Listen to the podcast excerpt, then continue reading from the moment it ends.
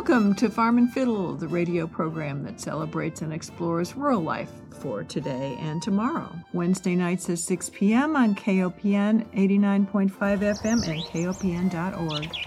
And it's where the birds and the bees and the donkeys and the fiddles all come together.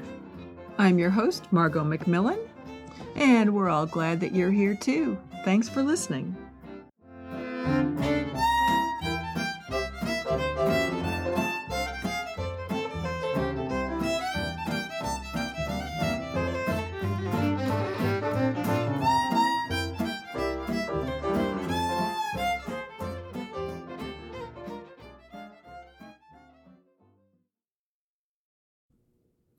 Well, hello, friends, and welcome to this special Farm and Fiddle podcast.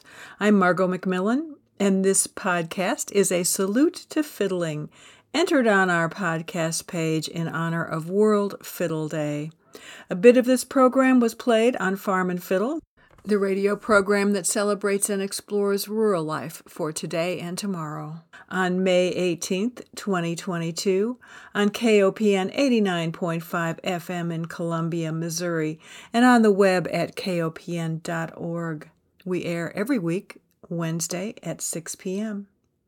So here's a bit about World Fiddle Day, which is celebrated on the Saturday closest to May 19th. Why May 19th? Nobody seems to know. Some say it marks the death of Antoni Stradivari, the famous Italian violin maker, but he died in December. So there you go. Fake news. But it's okay that the day is random as long as it's annual and it makes an opportunity for all string artists and violinists to show their talents. The day is most celebrated in Ireland and specifically by a community in County Kerry called Scartaglin, a town of about 170 people. A fiddler named Mac A was probably the founder back in 2012. In Scartaglin, everybody takes the day off to play the fiddle, participate in community jam sessions and concerts. So, to mark this special day, Farm and Fiddle invites you to a workshop that was held on May 14th, 2022, as part of the Big Muddy Folk Festival in Boonville, Missouri. The voices you'll hear are Howard Marshall, a fiddler and author of three books on Missouri fiddle traditions, and Mike Fraser, retired from the Missouri Department of Conservation and a fiddle performer living in the Missouri Ozarks. Okay, let's get started. Pardon? Shall we introduce ourselves? Not one o'clock yet. I have to make an announcement before Mike actually starts the formal part of the show. Oh, yes. Please be sure that all of your cell phones are turned on. Yeah. So for that nephew or uncle that doesn't know what in the heck fiddle music is, you can record it and send it to them, and they'll know. There you go. Okay, Mike. For posterity. Put your seatbelts on. Okay, well, Go uh, for it. let me introduce everybody. This is Tenley Hansen. I'm Mike Fraser, Howard Marshall. This is Heinrich over here. This is Kathy Boris back here. Heinrich Leonhard. And uh, we're going to put on uh, a presentation for you today about, uh, we're calling it Adventures in Fiddling, that Howard and I have had uh, throughout the years as we progressed through this. And uh, some of our experiences so that's what we're going to talk about. I'd like to say we'd like to keep this really informal. If you have any questions at any time, don't feel bad about raising your hand and, and we'll try to answer the best we can. Uh, so we had talked about maybe starting off with Soldier's Joy. And one of the things we wanted to talk about was the differences between our fiddling styles. Uh, Howard is more of a mid-Missouri, what they call Dixie, a little Dixie fiddling style. And I have been down in the Ozarks for a long time, and I really got into that culture and that music down there. So we differ a little bit in, in what we play, how we play it. We play a lot of the same tunes, but some of them are a little bit different, right? You bet. Yeah. Soldier's Joy is a good one to start with because it's sort of a universal fiddle tune that probably ever, I've never met a fiddler you know, who couldn't take a stagger at Soldier's Joy. If you can't play that, go back to YouTube and work on it or whatever you do. But it's a good, everybody, it's a worldwide tune and one of the oldest tunes we have too. Uh, like a lot of them, eventually comes from England and Scotland. Sorry, Yeah. not Ireland. Sorry. Uh, but anyway, go ahead. You want to start off on it? Sure. Let's play it together. Predictions on how they're different? Yeah, good question. We don't know yet. Yeah. Well, I'll tell you. It's an uh, adventure. Tell you one thing right off the bat, when he played Mississippi Sawyer, Sawyer, he was getting up there in Bob Hope tempo, and Oh, yeah, yeah. up there 140 beats a minute, and that's beyond what my heart can take. Yeah, About 110, 15 is pretty good for us here in this part of the state, so that's a significant difference, which implies that people like to square dance faster in the Ozarks as a rule, general rule. All rules are meant have exceptions, as opposed to North Missouri. So, yeah, All right. yeah. enough said. Let's play the thing. Okay, go for it.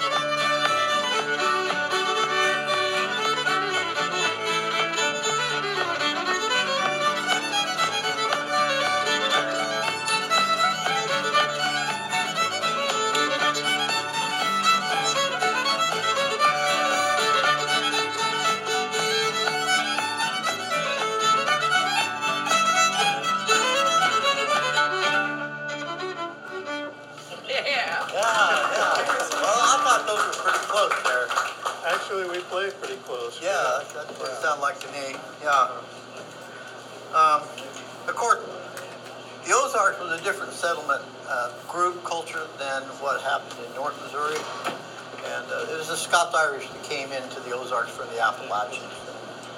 Um, it more of a uh, German influence in North Missouri, would you say, or was it Well- more homogenous? But it wasn't so much Well, Scots you, we, you're chipping right in the rabbit hole, my boy. There you go. I turned him loose right there. Uh, I would say that Scotch Irish are dominant in central and north Missouri too, okay. but they're different in culture and politics because they're from the middle part, you know, the bluegrass, the Tennessee Valley, instead of the mountains. Right. Those are different people in a lot of ways, politically, historically, and Yeah. linguistically, and cuisine and fiddle styles. Yeah. Right. So if you go over the Blue Ridge into Virginia, you find the same thing in the Piedmont. It kind of skips over the high part of the mountains to the, the bluegrass, you know. So, yeah. So when you talk about different styles and you play a song, what am I going to hear differently coming from you than what I'm gonna hear differently coming from you? What will I, what will I What hear? wonderful question. Want me to take that one? You go first. Oh, boy, okay. Um, uh, we usually cover this in the third class. you know, We're gonna, we're gonna Still get have right, forty-five minutes. we're gonna get right in that rabbit hole. What is your name again? You, you, My name's Mike. you signed up for this? No. I didn't have my, I don't have my resume either, but I was here. And that's a really great He's- question. He he saw me. That's a very important Yeah, it is, question. Uh, the whole business of styles, you know, is debated and debated endlessly.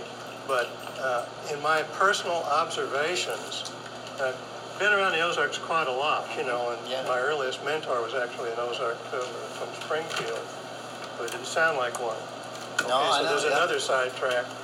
Uh, but in general, if you take a tune like Soldier's Joy, and Mike can correct me, Stanley, you guys, keep an eye on me that I don't say a wrong thing here, because that's a brilliant question. If I were to play Soldier's Joy in the Ozarks, and I don't really play this style well, it, to me, is characterized more by what you might call a saw stroke, which is so if I would try to play it basic Ozark style, Paul, you can help me here too if you want, but Yeah.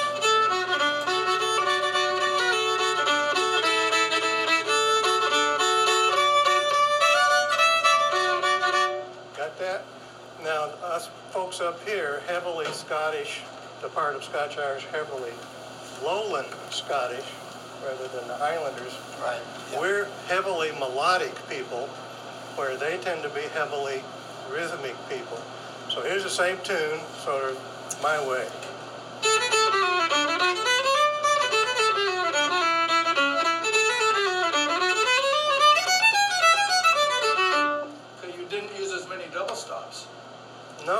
No, Oh, you used a lot of A notes. lot more notes. But it's, people say that's, a lot of fiddlers call that hornpipe style Yeah. because it's characteristic of, of fiddle hornpipes that are quite notey, uh, have other characteristics. But I think, yeah, I don't, don't use a lot of double stops. We'll use, North Missouri, Central Missouri uses more double stops in waltzes perhaps, Yeah.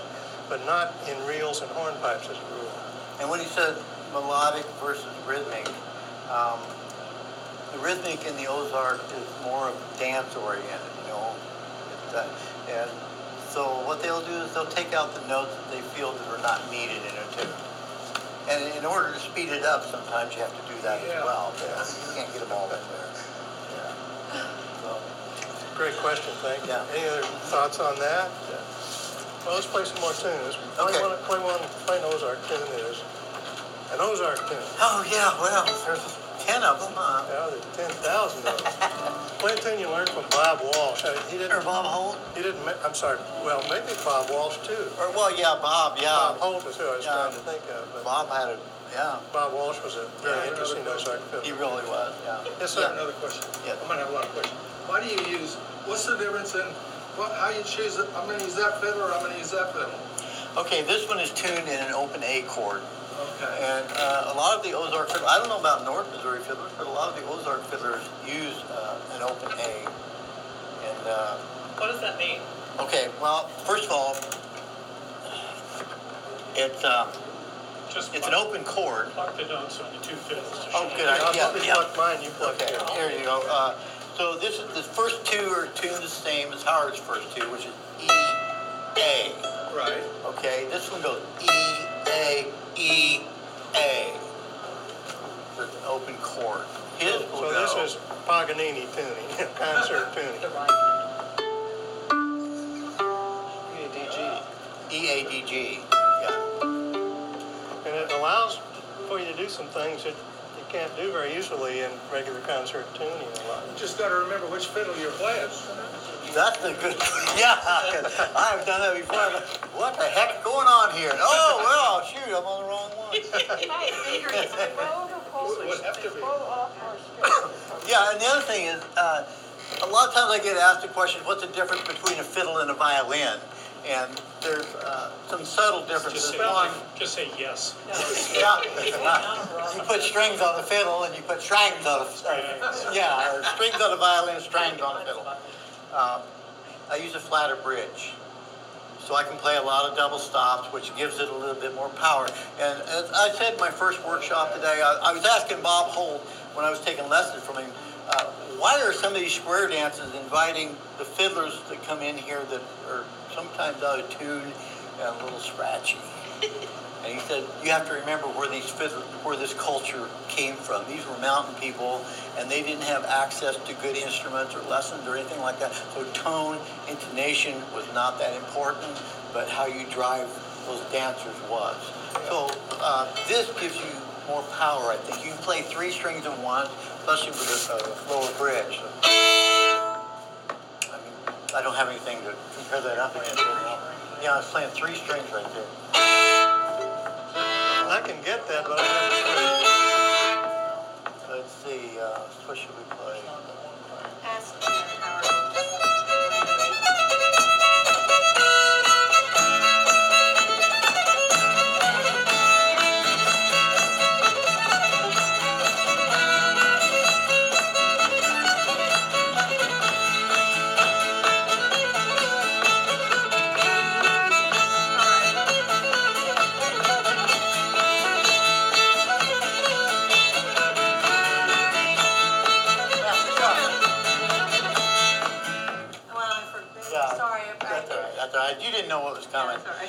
what, what I'll try to do here, we'll, we'll start this again. Uh, I'll try to uh, show you how I can jump down and pick up a bass string and add a little bit more to it. So uh, What's this the is called uh, Tomahawk. Tomahawk. Tomahawk, yeah. thank you. And uh, Bob Holt, my traditional teacher, who's four generation square dance fiddler, got this off Tommy Jackson, who was a Nashville fiddler. So 1964. yeah, yeah, a good fiddler dog. Oh yeah. yeah here we go.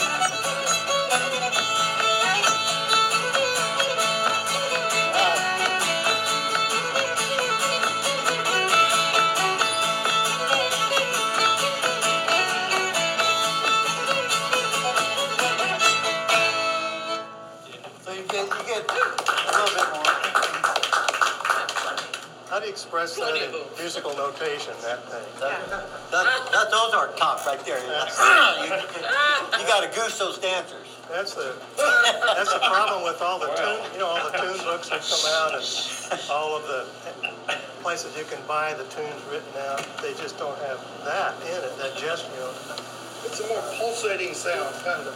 I like it. Well, it's, it, Bob would say you got to give the dancers a place to put their foot. And downbeat, downbeat, downbeat. That, That's what he emphasized with me. So I, Good question here. How in the world do you remember all those tunes? You've got, you've got to have a lot of, and somebody say, hey, I'm not playing Billy and the Drummer. Oh, okay, Yeah. away you go. well, How do you remember that? uh, you kind of remember the, the framework of it. Now, on, on that particular tune I just played, I was going good till there was one part in the B part, my blowing, which it, it wasn't working very well. You probably heard it, but it uh, after about the fifth time through, then it comes back to you. So that that applies to me. I That know helps, that. yeah. Well, there- there is a structure to these tunes, you know, so there's 5,000 reels that have exactly that structure in the key of D.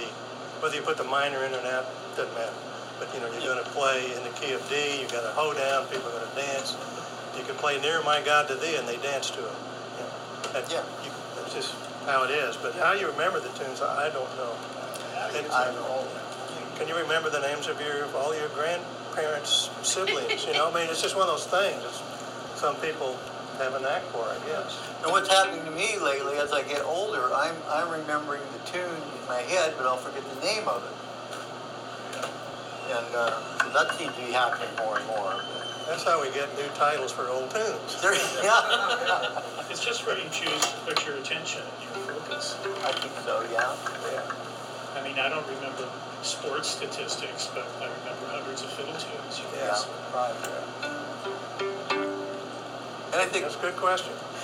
um, some people, including me, when I first got into the genre of Irish and Scottish music, think, well, they sound pretty much the same, same as old time, you know. But once you actually delve into those, then you start he- hearing these little nuances that make them different.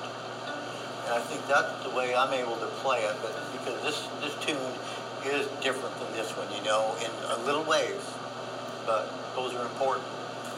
Could you start out playing one, two, and go right into another? Yeah, I mean, it's that close. You bet, yeah. yeah. Uh, We could probably sort out a lot of po-downs where one or the first or the second part are almost the same. Marmaduke's hornpipe being a good example. The first part's distinctive, the second part sounds a lot like Soldiers of Joy. Yeah. So it's a mystery how this stuff works. I really don't know. I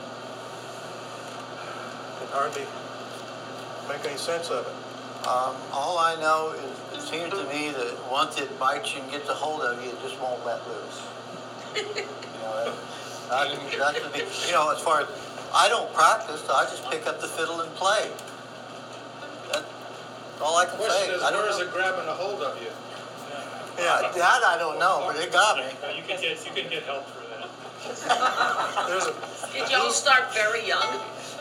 No, that, and I'm glad you said that because that was one of the things we wanted to talk about. What our particular journey into this. Um, and uh, Howard, would you like to start with how you got Well, into sure. Uh, I'm an old person, so I was born during World War II. Anybody else here that old? I don't know. Yeah. Okay. Or maybe. Yeah, Right, right, right. Uh, but uh, I was from a complicated family. Uh, uh, part, I was born on the farm, but most of the family were town folk.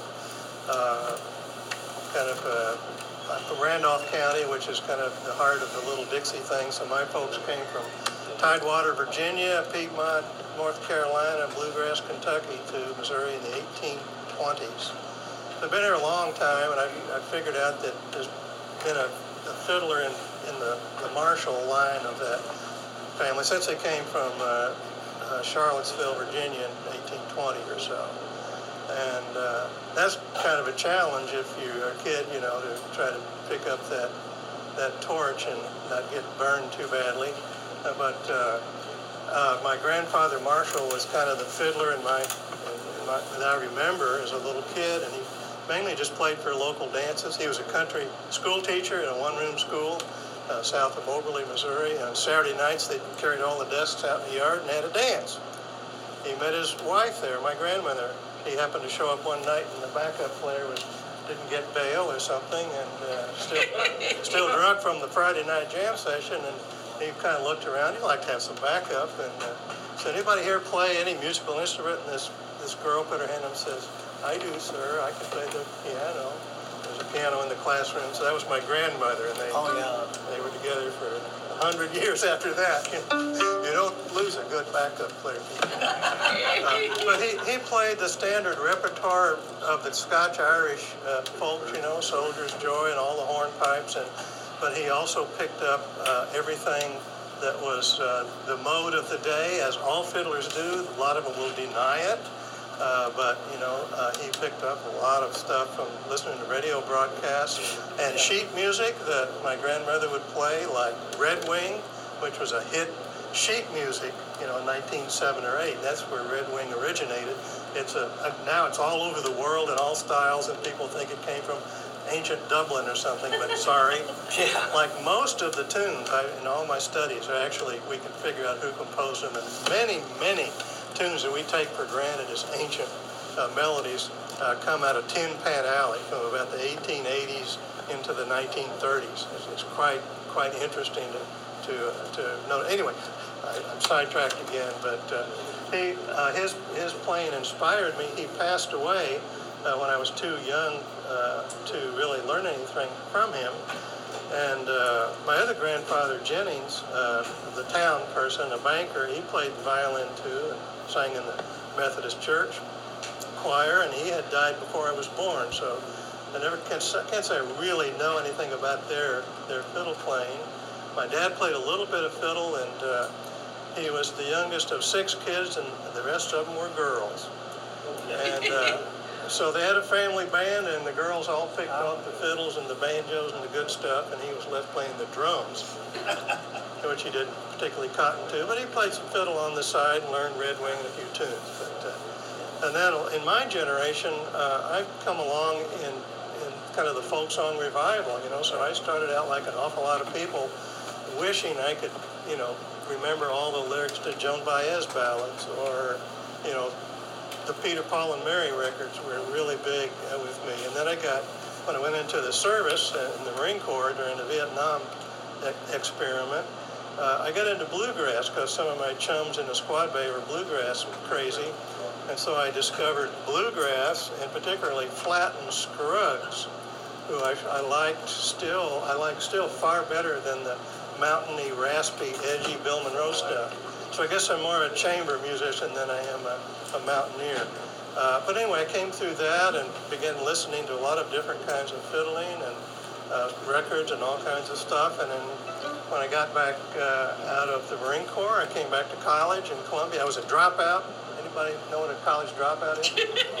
Kicked out. I dropped out three days after JFK was killed, and then for some reason I joined the Marine Corps. Now, mind you, there was no Vietnam yet. We thought the worst thing that could happen to us is we'd have to go down to Florida and fight Cubans. Uh, this is history that probably nobody knows unless you're my age. but anyhow, uh, I, I uh, learned a lot in the Marine Corps. Uh, it helped my powers of concentration quite a bit. but so I started playing bluegrass when I came out. I got fascinated by bluegrass because I fell in with the bluegrass crowd around Columbia, but I also sang folk music. If you know Lee Ruth, we, we had a band played in the Ivanhoe restaurant in various dark places around Columbia and various backyards in the 60s. And we're actually on the Chez album that they, they put out. If you have that, the Chez Coffee House album, they have a couple tunes on that. But at that time, I was just playing mandolin and guitar and old time banjo. But I always had a violin with me, but I was scared to death of the thing. I had this image of my eight foot nine, 500 pound grandfather, you know, playing so beautifully. Yeah. And I thought, I just, I can't do that. I just never can do that. And uh, so, I, but I had a violin that a bandmate sold me for five dollars. It was a piece of junk. I never could make anything out of it. I thought it was my fault for years. And then a wonderful thing happened. I happened to be living in a place uh, in the early, late, early 70s where there were no musicians around to jam with, no band. We'd moved, got married, and we moved, and so I said, "This is the time," you know. So I got that old fiddle out and realized that is a piece of trash. So I went back to Springfield, Art, to Art Galbraith's house, and said, "I got to do something with this." And said, "Well, we do have a stove in the kitchen." Good thing you didn't go to Fred Stoneking. He would have smoked you. Stove would, yeah. Well, so I got a, and Art was a shrewd trader. I Yeah, so was thing on that yeah. deal.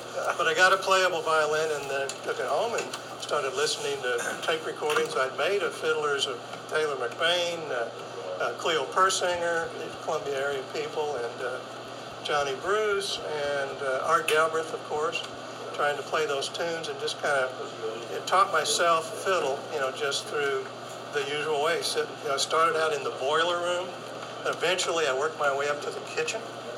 And then my wife said, okay, you can now play in the rest of the house. So uh, it was a gradual process. Yeah. I'd never had any violin lessons, and I don't read violin music. I'm more or less self. I could read any tenor line in any Methodist hymnal, but that's different from a piece of violin music, as I found out the hard way. I just can't translate. I don't know what the chicken tracks do for me. Yeah. So I'm kind of a, a slow uh, entry into the world of fiddling, but I've loved it since childhood, and something about it just spoke to me. And uh, I moved a lot around the world. I worked at the Library of Congress for several years, and I worked with a guy named Alan Jabbour, who uh, introduced me some fiddling that I couldn't make any sense out of from the Appalachian Mountains. and I played in a bluegrass band uh, in Washington. Uh, uh, all all people who worked at federal agencies, was kind of fun. So I've just kind of experienced things, and when I moved back to Columbia, the early 1980s, uh, I kind of decided to buckle down because then I had the amazing opportunity to live within 10 minutes of Taylor McBaine's house and half an hour from Pete McMahan's house. Great fiddlers. And, I- and I just summarize how fiddle teaching is done for you in a very quick anecdote. I I know I'm talking too much No, I'm, I'm loving this. talking too much. There's two ways you teach a kid to play the fiddle. Well, there may be three. Dean Johnston told me one in about 1980 or so. He said the way to make your kids want to play music is you clear the kitchen table off, you put the banjo, guitar, and some fiddles out there, and you say, I'm going to town and I'll be back at 4 o'clock, and don't you dare touch those violins. That's one way. And those kids will, they'll, they'll do it. Uh, but the ways that I experienced both of these through two of the great masters, Taylor McBaine and Pete McMahan, very different personalities. So when I'd go to Taylor, Taylor's house and play something, and he'd teach me something, and I, I knew I was making clams and playing it poorly and all, and he, he just big big grin. He said he had a funny way of his voice was kind of funny. Yeah, that's okay, Howard, but uh, my gosh, just you know, you just play a little bit like this.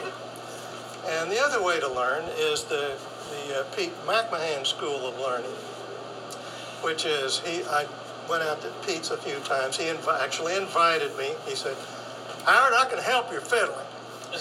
That would be a nice thing, Pete. Thank you. I'll be out there tomorrow night. So I go out there and and I, he struggled with me, and we were, he started me off on Bill Cheatham. Oh, Yeah. A very demanding tune. And finally, about five minutes later, he said, Howard, you'll never get it. See, yeah. That, now that's the other way to teach a kid to play the fiddle, and uh, he learned that way himself as a little kid, as he always told me. But even in jam sessions for years, now that he had put me into his his circle of would-be pupils, you know, these big jam sessions we used to have at Columbia, I'd be playing something, you know, and uh, it, it's a tight circle. You know, our jam sessions in those days were different. The, the top guys, you know, sat in a close circle, and the learners kind of sat in concentric circles. That's different from today's version, thanks to the fiddle camper. Everybody gets a badge. Everybody's good. Uh, Don't fall for that. Uh, but but he'd kind of look at me, and he'd lean over in his chair, and everybody just kind of stops because he stops me in the middle of playing. He goes like this. And he leans over and says, "Hired, you'll never get it. And everybody looks around in the jam session, you know. He's this Howard guy. How'd he get in here? we know who he is now. Yeah. But anyhow, that's a little bit of my experiences in getting my You wanna foot- foot play a tune? Sure. Yeah. Uh, you want another breakdown or a, a waltz or what do you want? Well, play whatever you want. Well, I don't care. Play Gilsaw. I could play at it.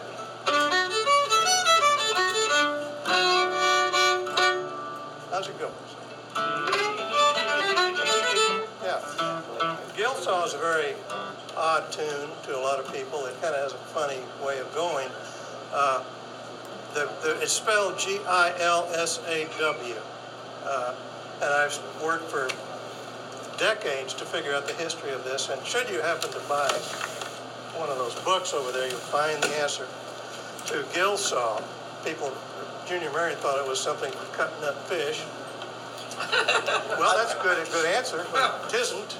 Uh, it turns out to be the Americanized version of a Swiss German name, spelled something like, I don't know.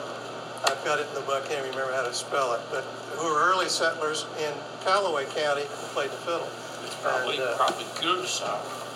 Now, how do you spell it, Heinrich? I don't know. Like G-U-I-L, I don't know. Probably has umlauts in there. Yeah. G-U, They're still, and the family divided about SA. 1900. Half of them kept the old spelling, the other half went to the American spelling. And Pete McMahan is the, the person that learned this tune in the 1930s and spread it around the globe. And he learned it uh, in Mexico, Missouri, about 1930 during the Depression at the railroad depot. And one of these I guess, members of the Gilsaw family who was a fiddler who was out of work and getting ready to jump on the train as a, as a hobo, was sitting on the ground next to the station just playing this tune endlessly. And Pete happened, Pete's uncle happened to be there and heard him play. Is it completely boring now? Get- Getting pretty bad at it. Uh, try to tighten it up. Uh, and the uncle, Claude Gregory, learned the tune, and guy jumped on the train, and he didn't ever ask the guy anything about it. He s- but yelled at him, "What's the title of it?" And he yelled back, "Gilsaw." And uh, I think the guy was afraid to to meet Claude Gregory because he was the, the local sheriff, and hobos were get, getting to be a problem in the early 30s. And his regular thing was to go by the state, uh, the depot, and round up the hobos, take them over, you know, give them a sandwich, I don't know, give them a drink of water. But anyway, th- uh, that's the story behind Gilsaw. And then in the, in the early 1980s, Charlie and Walden and I did some recordings with uh, Pete McMahan where he asked him to put aside all your contest monsters, you know, and all the common stuff and dig back in your mind to tunes you knew when you were 14 or 15 years old that your mentors taught you. And he came up with Gilsaw. We'd never heard of it before, and it was just a, an amazing tune. Uh, it's on the CD with one of those books. I worked that in there pretty nicely. Well, I want to say, yeah, Howard has got three three books out now, right? Two. Two and one Yeah. coming up. Yeah. Yeah. The third one is out in January, and if you know, like I say, a, a grandchild in California wants to know about Missouri history. It's twenty-five dollars now. It'll be forty by Christmas. So if you Yeah. want it, get one of these flyers or get on the website. Okay, I'll Packed with information on Missouri fiddling and. you, play a little sketch of for you. There you go.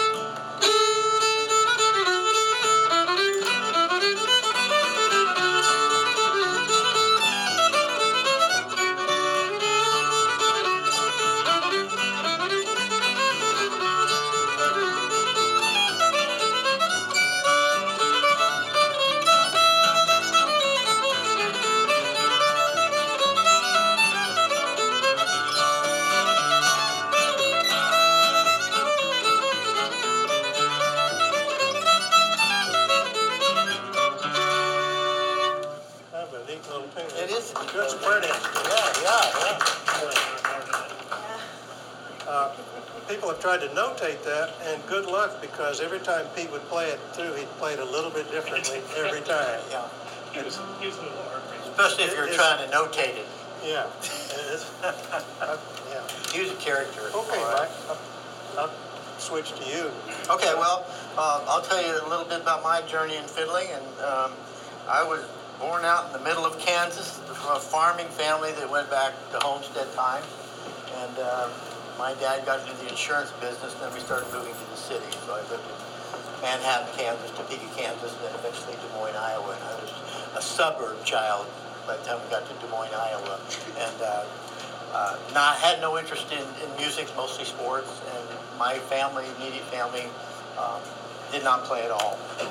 And so uh, I got to college, and my roommate played a guitar, so I started getting interested in that. Then um, Will the Circle Be Unbroken album came out, and I heard fiddling on that, and fell in love with it, and I had to do that. Um, got my first teaching job in Stover, Missouri. A lot of good fiddlers came out of there. I'll mention them. One's Kelly Jones, the other one was Junior Marriott, and the other one was Travis Inman, who just passed away recently. But all three top-notch fiddlers. And uh, I got to know Kelly. He was working in, in Las Vegas with the Judy Lynn show. But he would come back on a break and, and he'd help me out with some stuff. And I met an old timer there that made fiddles. Uh, name was Red Red Monzes, and he was a fiddler and he played in nursing homes and things like that. And he took me under his wing, and I was playing guitar with him, and we'd go out and do some shows. And I really found out that I loved to entertain. I really did. And so that kind of set the course of my fiddling as I went through. Um, then I ended up um, in the Ozarks, and I was listening to a lot of country rock music, you know, like Charlie Daniels and Marshall Tucker, uh, Lynyrd Skynyrd and our own Ozark Mountain Daredevils had a huge influence on me. And I, I was listening to these words, and I wanted to go see the Ozarks and find out what it was about. Went down there, and it was so beautiful. I made up my mind I had to live there. Well, I got my first teaching job, like I said, in Stover, Missouri, which is on the northern edge of the Ozarks. And uh, from there, I just went further down in there. And then I got into uh, the culture and all the music of the Ozarks. and just started going from country rock, just kind of backwards in time, you know, to the old timey stuff. And um, I was doing fiddle contest. I met Howard at a fiddle contest. We were doing those together back in what was that, the early '90s, late '80s, and uh, that's how I met Kathy Barton and Dave Para. They would come to the fiddle contest. Kathy loved to back up fiddlers on the banjo, and at that time, you didn't find too much of that. Uh, somebody on the banjo that was playing fiddle tunes. But Kathy loved to do that, and Dave as well. So they would back fiddlers up. That they would just show up and say, you need somebody to help you back up?" I said, "Yeah, come on." And uh, so that was great. Started doing contests for a while, and then um, I was going to music party in the Ozarks, and Bob Holt called me up and said, "Would you like to be my apprentice?" And he had been uh, named as a master Ozark dance fiddler by the Missouri Arts Council, which meant that he could take apprentices, and they would pay him to teach you. And so uh, one of the requirements is that you have to have some proficiency in the art form in order to be considered. And Bob and I played enough, and so he thought he could help me out. So, you know what I'm saying? Yeah. Yeah. So I remember I started going to, to Bob, and the first thing he said, we got to get rid of them jiggly jigglies, you know. Yeah. I get to the end of the phrase, I go jiggly jiggly, you know. And I, so he tells me I took two years from him. He said the first year we spent undoing. it.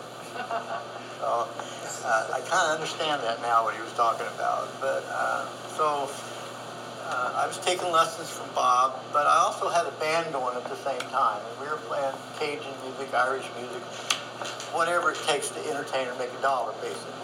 So I was doing both, and so I didn't get into as much as what Bob wanted me to do to carry on the tradition. There are, there are kids down there that have taken lessons from him since that are doing that, and I'm glad they are because that's all they're doing. But I enjoyed performing, and so whatever it took to go out and perform, that's what I was doing. That included Scottish, Irish, old timey, some bluegrass, etc. Uh, so that that's been my journey pretty much. Still doing it. But I love learning tune. Uh, I love to sit down and learn a tune. And like I said, I, when I sit down, it's not practice. I'm just playing. You know. So, Can I add a, a comment? Yeah. Uh, so That's awful brief. was it? I don't know. I just happen to think of an anecdote that might amuse you as it perplexed and amused me at the time. I also really like Irish, Scottish music Yeah. a lot. Well, you should.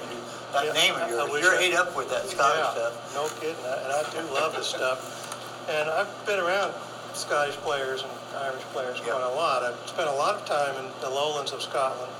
Uh, at one point, I spent most of a year there as I'm architectural historian, sort of, so studying farm buildings uh, between Edinburgh and Glasgow with a, a fellowship. And anyway, in my spare time, I would go around to what they call miners' halls. There's several places you can find music, you know, when you're traveling in a place, a big city like Edinburgh, Glasgow, is you can go down to the bars, you know, the Paddy's or Frankie's or whatever, and there's going to be great music there. That's one level. They're going to play mostly what you want them to play for the tourist crowd, and their private sessions you'll never hear about. And then in Scotland, they have Scottish dance orchestras, who they all play from sheet music, and they sit like an orchestra, and it's very grand, and they wear the whole Highland outfit. That's another wonderful thing. I've been to those dances too. But then uh, the people I was staying with said, "Have you ever been to the, a miners' hall? Have you ever been to a box and fiddle club?" No, I haven't. What is a box and fiddle club? So as it turns out, in this, particularly in the lowlands, in the old, burned-out mining areas where, where poverty is acute, and uh, people live a really rough life. You don't see any of that as a tourist because you're on the bus or the train from Edinburgh to to Glasgow, you go right over these people's lives. But anyway, they have they have miners' halls, usually in a place like this, and uh, uh, throughout the year they'll have meetings where they kind of spread the word in the community, and people bring their instruments and show up.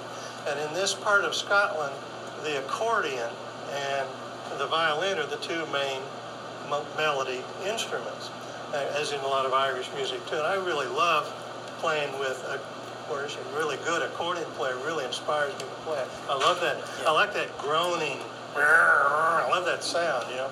Uh, but in any case, uh, so uh, my friend said, uh, do you have a, when I was staying with, knew I had a fiddle because what I would do, when there's a violin shop in Glasgow, really cool, and so I'd go there and buy a cheap violin. I'd say just the last one on the on the on the list. You know what do you got? And the cheapest bow you got. Then I'd play for a month or so with it and have fun and bring it home and sell it to somebody. You know, hey, it's from Scotland. Uh, but anyhow, so I had my, my violin with me and I could I could make a sound out of it. And uh, my, my friend said, well, you know, you've got to sign up, you've got to play some tunes. And so what you could do is like, you know, there's a guy comes around, you know, like you might be used to it, a hootenanny, you know, he's got a clipboard and signs you up, you got your number four, you know, and so on and so on. So, but the, but they were kind of wary of me because I was a complete stranger. And uh, no matter how you try, even if you kind of look like most of the people in these towns, as I do, uh, you, are not going to. They're not. They're going to know you're a stranger. So, so, so I see you've got your fiddle box. Well, yes, sir, I have. Can you do anything with that? You know, I said, well, I, I could try. And he says, well, let me hear a little bit of something. And you have to play for the guy before he trusts you enough to put you on stage at the, the fiddle and box playing. So I thought of it. Well, I play, and I, at that time, I one of my still one of my favorite tunes is an old Scottish tune uh, called Leather Breeches, and another one that I really like that's a Scottish tune is called uh, Angus Campbell. Favorite tunes of mine. So I played him a little sketch of those and said, "You'll do. You're ne- you're next." uh, so I said, "By the way, where are you from?" And I said, "Well, I'm from. Let's just say I'm from St. Louis." because you learn in Scotland. Yeah, I did too. Yeah. Everybody they knows. don't want to know where Missouri You just is. say you're from kind of near St. Louis. Yeah. That that worked fine. Yeah. So kind of near. So, guess what? He introduces me. And we're really happy to have tonight a really fine fiddler come all the way over from Canada to play for us. and I played and I survived and had a great time and toasted everybody with the little glasses of actual whiskey. And it was a wonderful evening, the funny little cookie things they make. Uh, oh, yeah. And what that told me, here's the point of this whole anecdote, is that when they listened to me, they didn't hear an American fiddler. Know, like I demonstrated before, they didn't hear in those tunes, they heard nothing of. They didn't hear that, they heard. Which sounds like Scottish fiddling. So that told me something interesting because Scotland, you know, Canada, they're like brothers. They, yeah. love, they love Canada. And as a rule, Scottish people don't like Americans. I don't know if you knew that or not. As opposed to Ireland, where we're welcome. I knew that. The Scots are very reluctant to tell you anything yeah. except maybe. It could be 2 o'clock, but maybe it isn't. Yeah. Uh, You're all right for America. So, uh, okay. Play no, no, no. Play two. Somebody play. Play Angus, Uh, play Angus Campbell. Play Angus, Yeah. play Angus Campbell? Oh, I can try. Go for it. Well, no. It's your No, turn. no, I love the tune, and I can, I can, I play it, but I don't know if I play it the Well, same. you, no, it's your turn.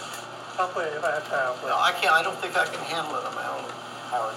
We'll play, uh, play, uh, play your tune. Play it. You want to do a Scottish, a pipe tune, maybe? I mean, you're talking about Scotland. My heritage is from the Highlands too, so. I probably uh, should to play something you played before, Michael. Yeah, right. Well, I played Angus Campbell, you know, and uh, I will say, what? I'm just teasing. Oh, okay. Well, he talked about Angus Campbell. There's several of those Scottish tunes that Missouri fiddlers play. And I didn't know where they were coming from. Then I found out there was a radio program up in Canada where they were broadcasting all these Canadian fiddlers Yeah. come from Scotland. The, the music had come from Scotland. And so they were broadcasting down into North Missouri, and a lot of these fiddlers picked these tunes up. And uh, so Angus Campbell, Speed the Plow, several others. Yeah. Well, I'd love to play there with you sometimes. Well, we're just gonna do it if we have enough time. Okay, all right. But first, Well, those let, are let's good. play a pipe tune here that I really like. One called, uh, what's called? I don't know. I don't know what's in your head. The Barren Rocks of Aden.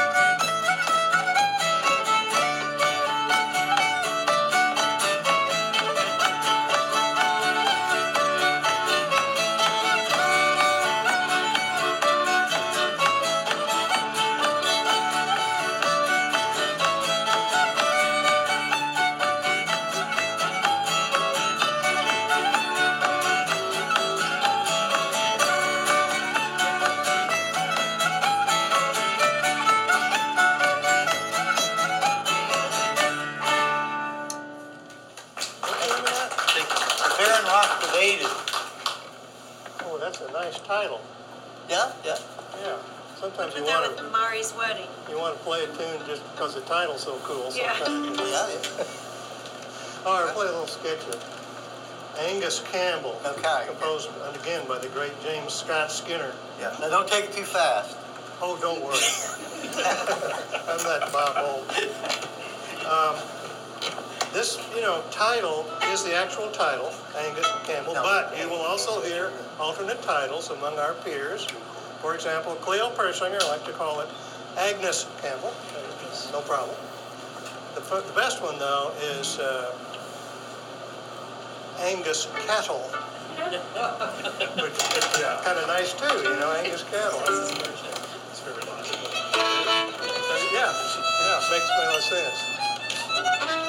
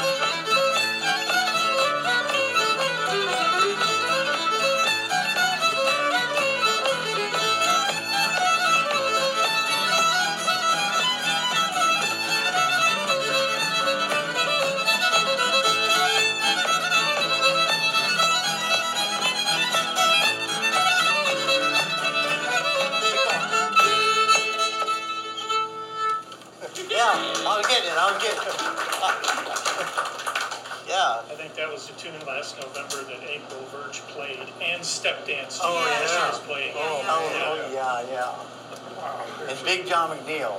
Broken a lot of hearts doing that. It- Oh, yeah. Yeah. Amazing fiddler.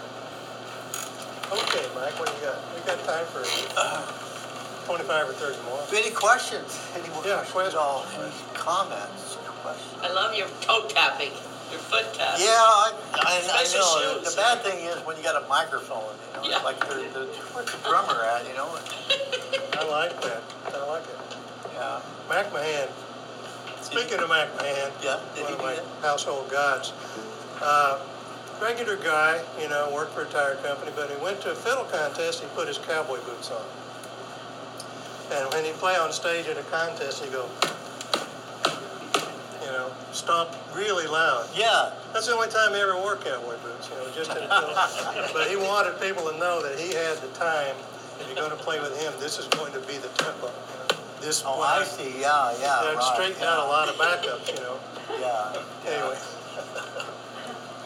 Yeah. I do. yeah.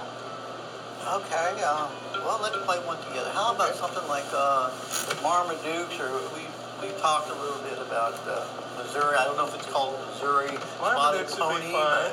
but Well, we could do the spotted pony uh, explicacion.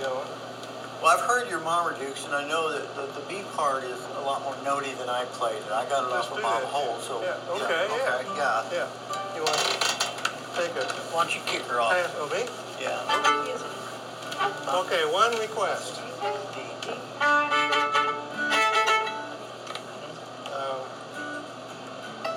Have my cowboy boots on, but I feel like I played Angus Campbell a lot faster than I intended to. I started out just fine, and then Did I did I speed it up? Bob Holt comes in here Yeah. God dang man. gives me all the time. Ghost of Bob. And, You know, tunes, tunes do have a kind of a natural. uh, Howard talks about speeding it up. And there, there's a lot of criticism about speeding up in fiddle music, but there's also a good side of that, and it has to do with contra dances. And what we do, as a rule of thumb, is when the caller is teaching the dance, we will play at a, a slower speed, you know, until the dancers get it. When the caller shuts up, then we'll start building it. So there, there are times when you speed up on purpose. Well, no, but ask you to it can be a bad habit. Uh-huh. I, I agree with Well, that. But there are plenty of really fast fiddlers in North Missouri too. I'm just saying that the predominant pattern is a little. a Oh, yeah, for sure, yeah, You know, I yeah, yeah. think I could say that. Marmadukes. Everybody knows the story behind Marmaduke's hornpipe, I guess. You know, the Battle of Boonville, June 1864. The rebels are out there, you know, frying bacon, having a pretty good time. And then here comes three steamboats full of St. Louis Germans with cannons and rifles that repeat. You don't have to pull the stick out and put it back in to shoot again. And very wisely, uh, I'll say my guys, my grand, great grandfather was part of that, uh, decided, well, you know, we could kind of hang around here and shoot off a few squirrel shots, see what happens. But, you know, we could go down to Tipton and see what's happening. and so they did, you know. Boonville races, right? They call it the Boonville races, and uh, newspaper accounts at the time, you know, described the Mar- Marmaduke, you know, became governor right after the war. Meredith Miles, Marmaduke, uh, and uh, before the war, he's, he actually went to West Point, you know, from Saline County, and uh, a distinguished military career, but al- almost destroyed by his utter lack of knowing what to do with three steamboats full of St. Louis Germans, new uniforms and plenty to eat and the whole nine yards. You know? And uh, he, they say he took off so fast that he danced a hornpipe all the way to Tipton. Ergo, the tune was named after him, Marmaduke's Hornpipe. Wow.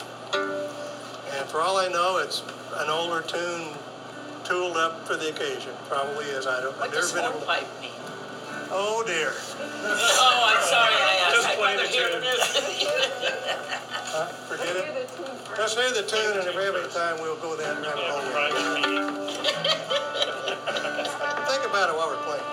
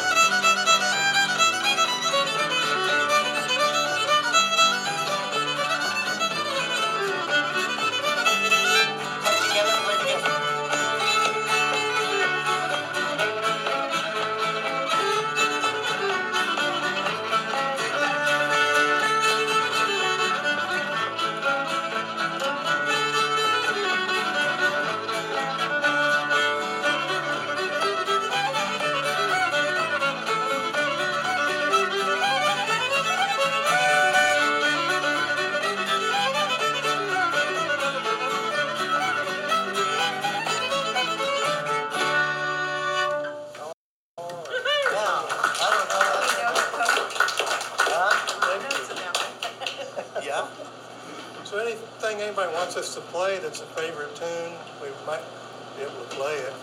Walk along, John. Walk along, John, play that. Uh-huh. Let's play that. All right. Kid G. Goes to E minor? Yeah, I believe it does. Unless, you know, you can play the minors as long as they're in there. Yeah. Yeah. Walk along, John. Yeah, it's an old vaudeville tune.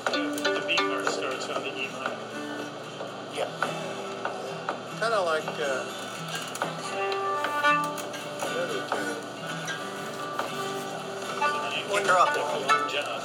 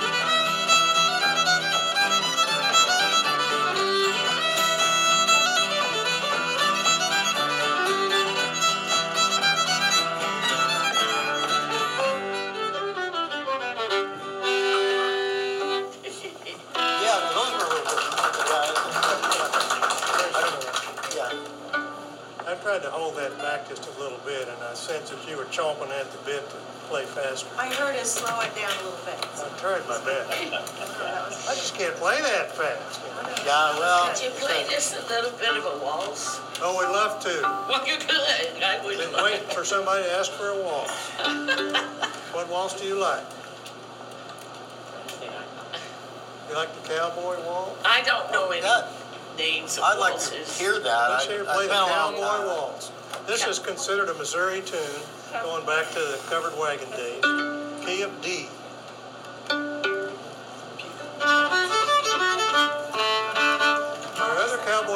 out there that aren't anything like this one, but this is a Missouri one.